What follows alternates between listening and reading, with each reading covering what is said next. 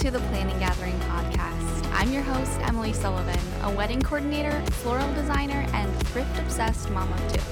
I'm here to give you the truth about wedding planning, the real process, the real people behind them, and the behind the scenes details you wish you knew about weddings. Hey there, I'm Emily. I believe that weddings tell a story and that planning one should not be complicated. Today, I want to talk to you about the reason you have a wedding the ceremony. I rarely get to watch the ceremony of my couples. After I lead the ceremony processional, make sure all of their cues have happened and the ceremony is underway, I run off to line up the next stages of the wedding for the beginning of the reception. Then I make sure that my couples have a plate of appetizers and a drink in a quiet area to have 10 to 15 minutes alone right after the ceremony, the peak of the emotions for the day. I race back just in time to gather everyone who must be present for the license signing, get that done, and then make sure that no one follows my couple to their moment alone. I'm always moving, I am always in action, and I rarely get to witness the coolest part of it all. Of the ceremonies I have witnessed, I do have my favorites. I love the ones that are intentional, that tell their story, and the ones that are rich in rituals, which have deep meaning to them, their family, culture, or religion. Those ceremonies have been the coolest by far. Their love for one another showed deep and true in their words and actions.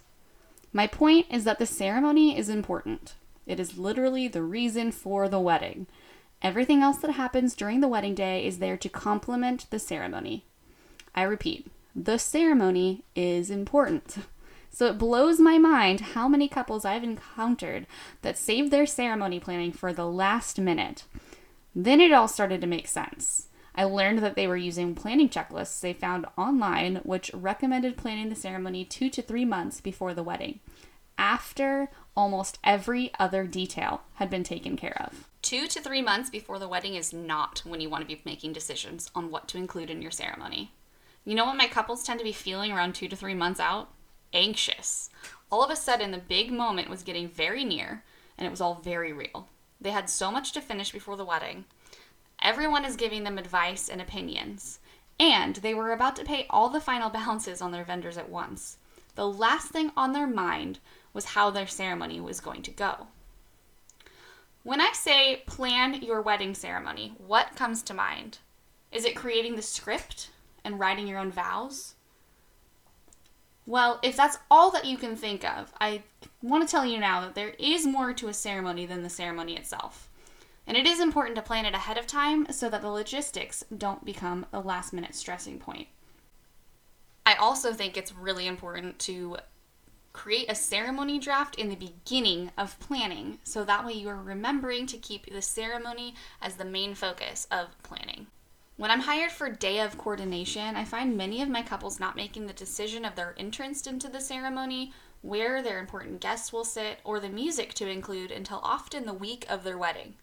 Even when I started giving out my version of a planning checklist, which encouraged having the ceremony planned way earlier in the game, the ceremony was often put off into the very last minute. Now, when I'm working with couples through all of planning, or when a couple walks through the planning gathering course, they're going to complete a draft of their ceremony as one of the very first steps of planning, and I encourage you to do the same. Today, I wanted to share thoughts and ideas with you about what your wedding ceremony can look like, the logistical aspects of planning a wedding ceremony that you probably didn't think about, and some other tips and ideas. Just as I can't tell you what your wedding looks like, I can't tell you what your ceremony is going to consist of either. But my hope is that I can provide a solid outline and help you generate enough ideas that you can write a draft of your ceremony as you begin to plan your wedding. The point of the draft is to have fun and set the stage for the rest of wedding planning. Draft doesn't mean final. This probably isn't exactly what your officiant, friend, or family member marrying you is actually going to say, but it is going to encourage you to picture your wedding ceremony and commit to paper the idea of what it may look like for you on your wedding day. As you would with any other writing project, I encourage you to start with an outline.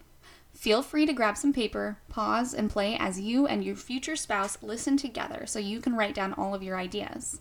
Yes, even the ones that seem silly. Whatever comes to mind and resonates with you as you're listening to the descriptions and ideas I'm going to share are worthy of being in your outline and in your draft. So, the first part of your outline is going to be the setting. If you're following my lead and drafting up your ceremony vision before you dive deep into planning, you likely haven't thought about where you're going to get married. Or maybe you already have, or you've booked your venue. That's awesome, but don't skip this step. Think about where you'll be. Maybe at a church, surrounded by trees, next to the water, or in a backyard. Anywhere where you're legally allowed to be or pay to be, that can be your location. Describe it. Get detailed. Imagine what it looks like around you and then use this list later down the road when you're looking for your ideal location. Think about who you'll be around. Not only the guests that you'll invite, but who will be standing just behind and center of you two, making this marriage thing official. There are many options and so much flexibility of who can officiate a marriage ceremony. You can consider any friend or family member of adult age. You could hire a professional officiant or celebrant who will walk you through planning your wedding ceremony outline and script. You can talk to a church official or a pastor and have them officiate inside and sometimes outside of the church. Who do you imagine is the person you'd like to preside over your ceremony and make the thing real? Of course, also think about who else is there to witness. I could talk to you in a whole separate episode, and I probably will, about who to invite to your wedding but there's one point right now that I want to bring up and drive home. If you aren't sure about whether to invite someone to your wedding or not, or maybe you simply need to cut the guest list, think about this. If you were eloping or getting married without the pomp and circumstance of a big wedding celebration, and this one person you can't decide about is the only person there to witness, would you be comfortable with them witnessing this intimate moment? Yes, it is a little bit different when there's a crowd there. However, I believe this perspective should be taken with every guest that you choose to put on your guest list. Your marriage ceremony is a big freaking deal. It's intimate, passion filled, and let's be real, intimidating. If you have to pick whether someone should be there or not, for whatever reason, and you would not feel comfortable with them being the only guest in the audience, I suggest that you don't invite them. Don't hesitate to make choices that will help you feel comfortable and like your wedding is your own. Now, the typical first speaking part of the wedding is the welcome and intention. Weddings typically begin by the officiant welcoming the guests to your wedding and an explanation of your marriage ceremony. Your guests may have traveled far, and it's likely that for whatever reason, some are not with you. Share your gratitude for your presence and the reason why you invited this particular crowd to witness what's about to take place. Think of a welcome as an opportunity to define what your wedding ceremony is for you. What does it mean to you to be getting married? What defines marriage to you? Set the intention for your wedding ceremony, whatever it looks like to you. The welcome and intention typically follows with a story. Often the story told is one of your relationship, how you knew this was your person, how you became engaged, about that one time that you went on an adventure and got totally lost, but it was great because you were together. Tell your story, and I encourage you to make it a fun, laugh at yourself story. You might be pretty tense and nervous to be in front of a crowd and about to declare your commitment to your spouse. Bring in a laugh because it's hard to be nervous when you're smiling. I've seen professional officiants have each partner share a their own secret story that the professional officiant turns into their version of a combined story. It's really fun to see this happen in action because the couple usually doesn't have a clue what the other shared. You could use this as a date night conversation topic and take notes as you tell stories to each other. Tell each other stories of your perspective of significant moments in your relationship. Maybe share your favorite story. Share the I knew I loved you win story. Write down the key pieces and use them for inspiration for your perfect wedding story. Readings, poems, and prayers often also make the perfect story. Now, this is the point where typically your vows are going to come in. If deciding on your vows for one another is making you feel a little uneasy, you're not alone. It's pretty common for couples to write their own vows because the traditional wedding ceremony vows are a little um, outdated. They simply don't fit what's common in relationships today. That doesn't mean that you're without a guide or options. But first, let's talk about what a vow is. A vow is a promise or a commitment.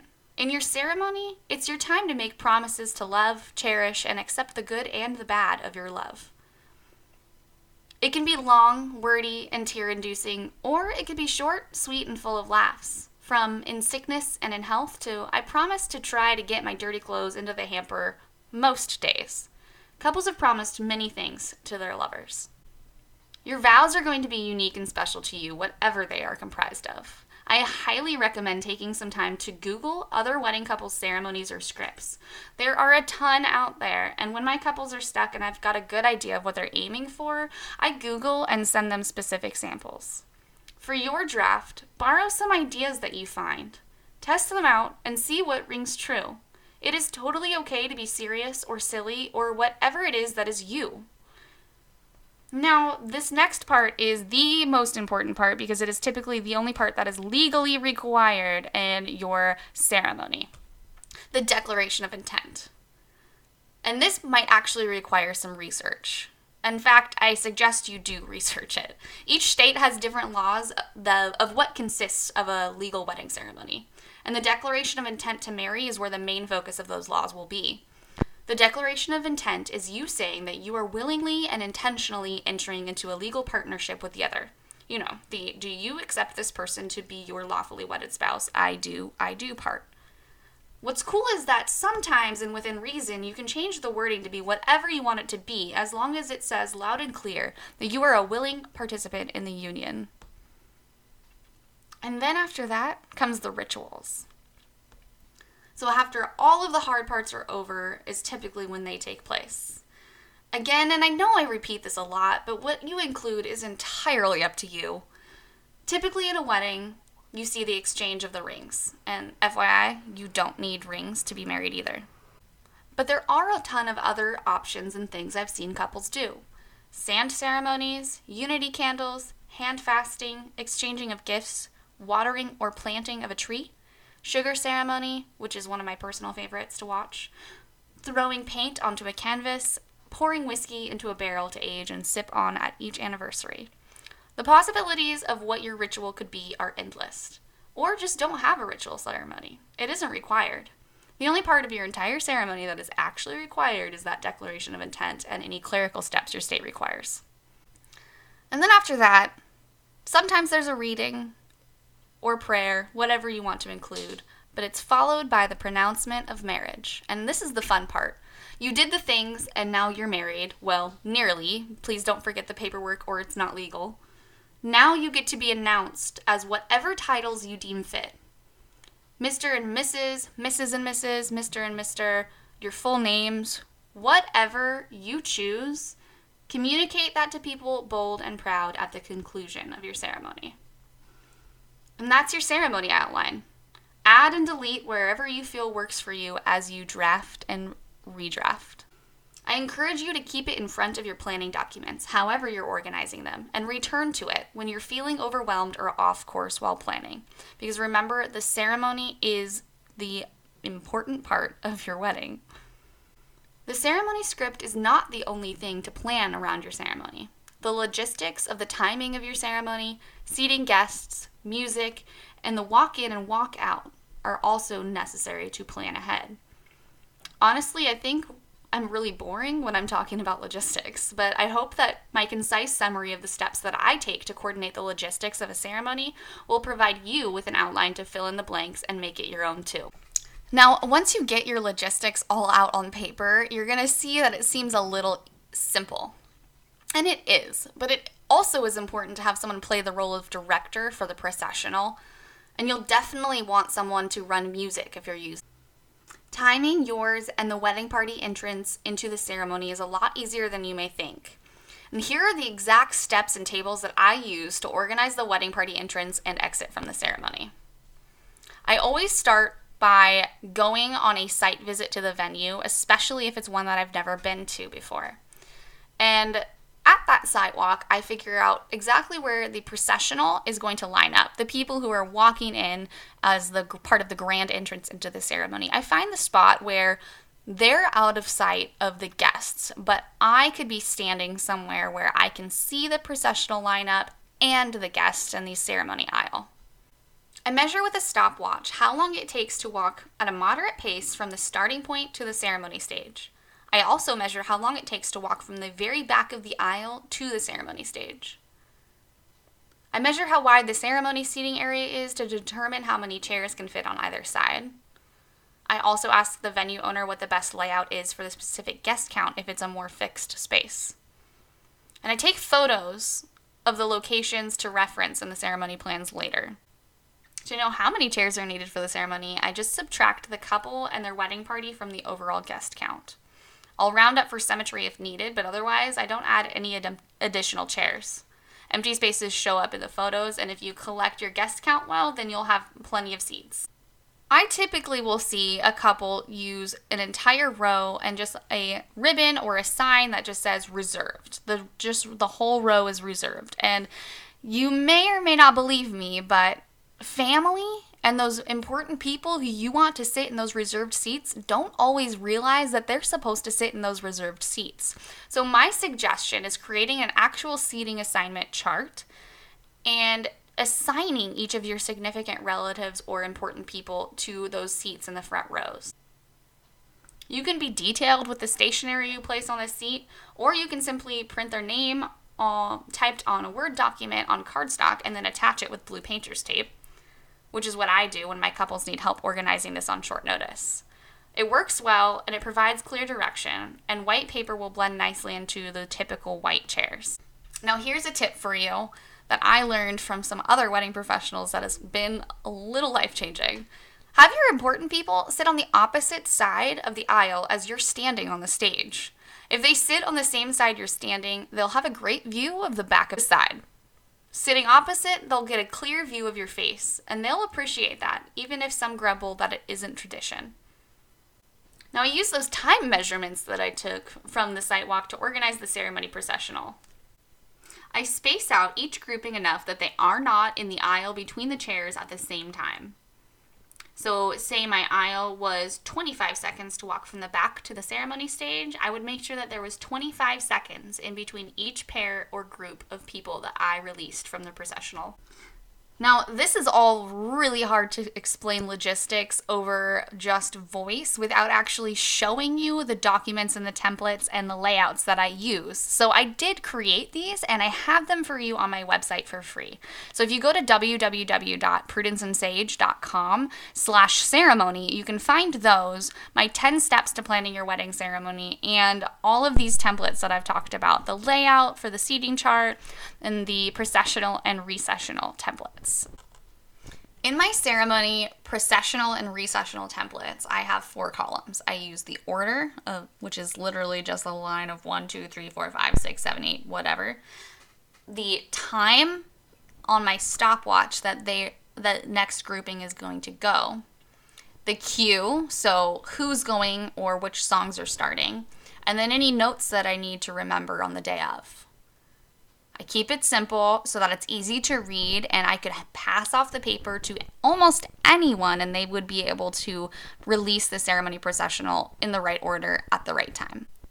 Now, for the recessional, unless you want it to be precise, it doesn't need to be as formally timed out, and your wedding party can be more flexible and relaxed. It's difficult to be involved in cueing the wedding party at this point in the ceremony because there's a lot of commotion. So, planning this to be more relaxed while providing easy and clear directions works best. Here's how I time recessionals that has always worked. The easiest way to provide direction to your wedding party about when to exit behind you is to have them leave in the reverse order that they walked out. Most likely, they'll be exiting from the closest to the center outwards. Their cue to head back up the aisle is when the group in front of them has hit the last row of chairs. I do still suggest that you create a template for this as well, simply so that you can do the math and know how much time to expect so you can plan your songs to match properly. And that's it. Those are the logistics. And like I said, I don't know how to explain a lot of my tables and templates to you without a visual. So I have made those templates and I have created a visual for you and you can get that on prudenceandsage.com slash ceremony. So I hope that that's really helpful for you. And I would love your feedback to find out what steps that you took and what you ended up using as part of your ceremony plans. Now, a personal note here, but for the love of the earth, please don't throw rice or plastic confetti at the end of your ceremony. Rice is not great for birds to ingest, and plastic, just no. Don't. If you do need a toss of some sort for a tradition or because it's actually pretty fun, pick something biodegradable like hole punched dry leaves or dried flowers. Ask your venue first because no matter what, it may mean a damage deposit deduction to toss anything. Bird seed is definitely a no. It's a great idea in concept, but in reality, venue owners don't want to clean up bird crap off the ceremony space or chairs between the weddings, or pull the weeds that grow with the seeds left uneaten. So, back on track a little bit, but one of the biggest things that couples tend to put off to the wayside as well with their ceremony is the ceremony rehearsal.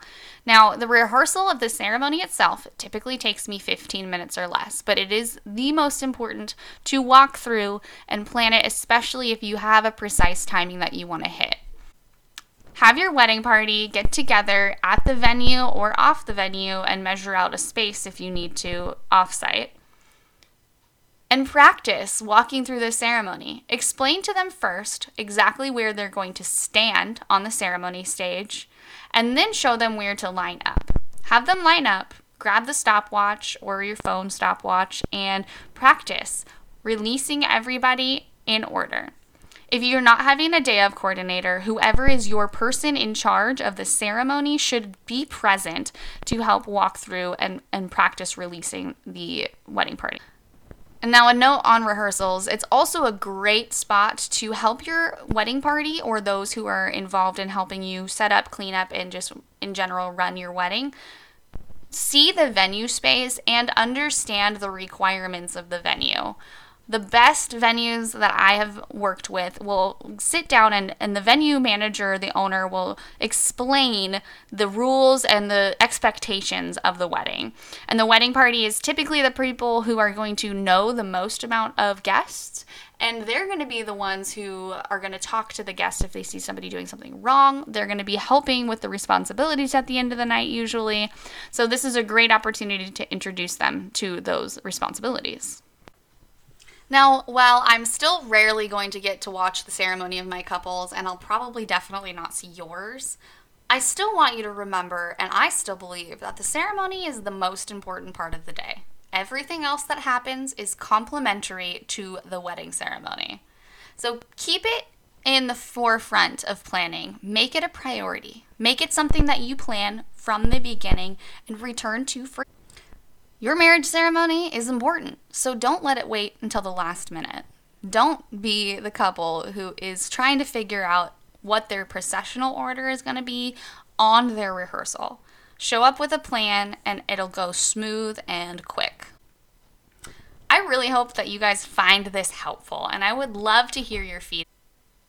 It's a little nerve wracking to share my insights and my perspectives on weddings and, and just wedding industry in general and not know what the response is going to be. So at the end of it, all I want is to be helping at least one couple have a better wedding experience. So if you're that one couple, I would love to hear from you. And I really hope that you find the Planning Gathering podcast useful. Now, I do want to mention before I forget that the Planning Gathering isn't just a podcast. We've also got a wedding planning course that's going to walk you through step by step exactly how to plan your wedding the way that I would, where we're cutting the fluff, getting down to the, the definition of what your perfect wedding looks like, and helping you walk step by step through planning it and giving you all the logistical tips, insights, and templates that you need in order to actually have plans that are easily executable. And then we have a community. It's still small and it's going to grow, but we have a Facebook group right now that is kind of a forum for us all to talk about planning through the planning gathering or just in general talk about our challenges with wedding planning and the Prudence and Sage coordinator team will be on there answering questions and providing insights as well. And that you can find by searching for the planning gathering community on Facebook.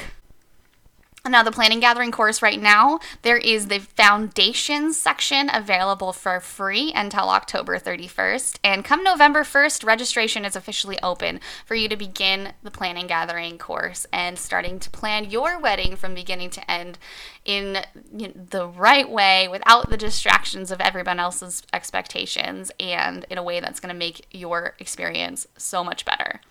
Now, I believe that weddings tell a story and that planning one shouldn't be complicated, and that is why I'm here sharing with.